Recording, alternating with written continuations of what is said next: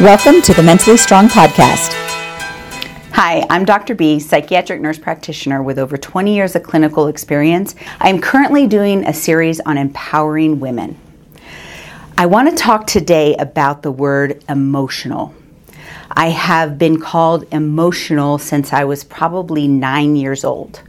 And I, I can identify that nine years old because that's when my mom remarried and I got a stepdad. And I was very happy about having a stepdad and happy about having that traditional family. However, um, I, you know, my, my, relationship with my mother was uh, very much a, a, mom and daughter exclusive relationship. And we were very close, um, but maybe there was um, too much uh, emotionally charged, reactive type um, interaction and communication. Um, but I remember very distinctly being called emotional. And that continued to, to go on. I, you know, when I was a teenager, I started to rebel, and I would, anytime uh, someone would challenge me, I would react in what people say is a emotional reaction. Um, I became a Christian when I was 19, and I was in a very conservative church that really taught me that emotions were not from God.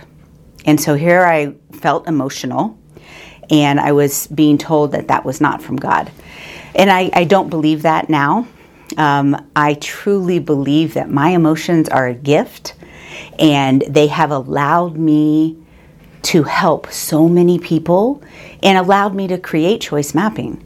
So, using your emotions for good, knowing them, identifying them, yes, they should be organized um, and insightful, but the word emotional is not a bad word.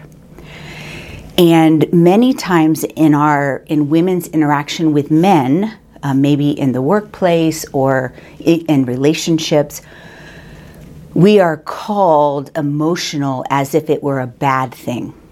Okay, I, I do want you to learn to control your reactions to situations, and there is a time and a place for you to process your emotions, but do not take the word emotions and emotional to mean something negative. I am passionate. It's all about reframing those words.